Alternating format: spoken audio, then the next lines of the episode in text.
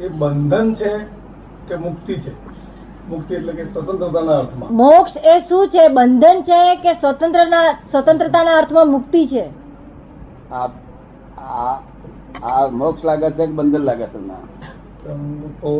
છું દાદા ઘણી જગ્યાએ પૂછું છું. એટલે એમાં વિવિધ મંતવ્યો વ્યક્ત થાય છે. કે મોક્ષ થઈ ગયા પછી આત્મા જે છે એ ક્યાંય જન્મ લેતો નથી. એટલે એક જગ્યાએ બંધન થઈ જાય છે.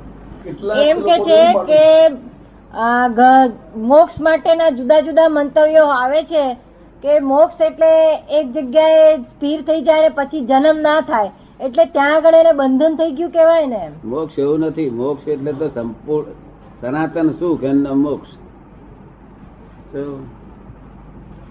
દરેક જીવ સુખ ને ખોળે છે. એ સુખ પણ કલ્પિત છે આ સુખો. તમે ભોગવી રહ્યા છો? કલ્પિત સાચું સુખ અને સનાતન કાયમ માટે. એનું મોક્ષ. તમે અત્યારે અનુભવી રહ્યા છે? આ દેહ છે તો એ મોક્ષ અનુભવી સ્વતંત્રતા, સંપૂર્ણ સ્વતંત્રતા, નિર્ભયતા, વિતરાગતા. મોક્ષની બીજી વ્યાખ્યાને આપણે જરૂર નથી. આપણે સનાતન સુખ છે એટલું જ જાણી લો ને.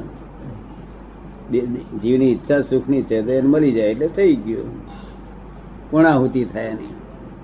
પણ આત્માનું સ્વરૂપ શું પછી રહે? હે? આત્માનું સ્વરૂપ શું રહે? આત્માનું મોક્ષ થયા પછી આત્માનું સ્વરૂપમાં. આત્માની સી દશા? એ સિદ્ધ ગતિ છે એક. સિદ્ધ ક્ષેત્ર છે. ત્યાં આગળ છે તે. એનું સ્થાન હોય છે. નિર્દેહે. મૂળ અસલ સ્વરૂપે.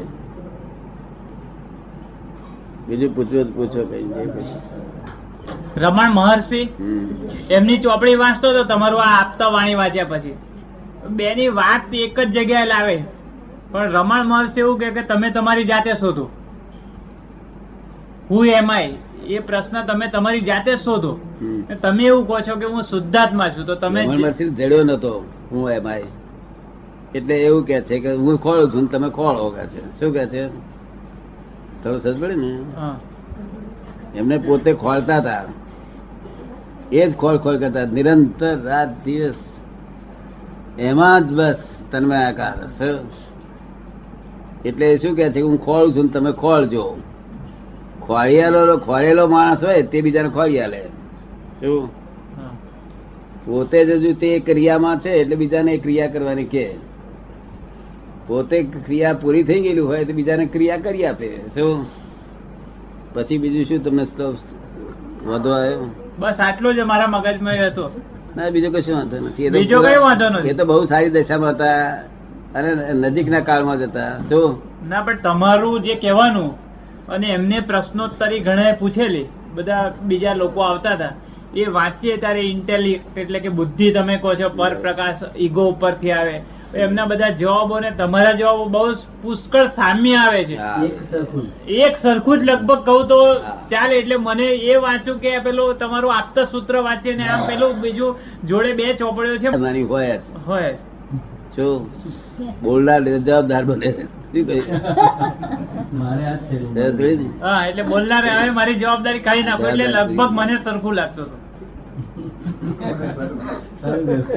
લગભગ મને સરખું લાગતું હતું લગભગ મને સરખું લાગતું હતું. તો તમારું થર્મોમીટર થર્મોમીટર કહેવાય ને રજિસ્ટર થર્મોમીટર ના કહેવાય ને. મારે આ સ્થિતિ હજી લાગે મને. હરકું દેખાય. એ બધા બહુ ફેર હોય. પાંચ જ ટકા હરકું છે. પાંચ. પર્સન્ટ અમને પંચાણું ટકા હરખું લાગે છે. પંચાણું ટકા ફેર છે. બોલો શી રીત કાઢે? દેખાડો દાદા. દેખાડો તો પંચાણું ટકા દેખાય તો એટલે વાત પૂરી થાય. પુસ્તક લઈ આવવાનું તમને દેખાડો બધું? કાલે આ આ રાધેશ્યામ ભાઈ કે છે કે મને હરખું લાગ્યું કે. કરવા જેવું પુસ્તક નથી આ જોડ છે આ. શું છે. અજોડ સરખામણી નહીં ના શું શાસ્ત્રો પર દસ પંદર પંદર દાડે છે પંદર પાને છે તે વિરોધાભાસ આવીને ઉભું રહે. અંદર બોલા.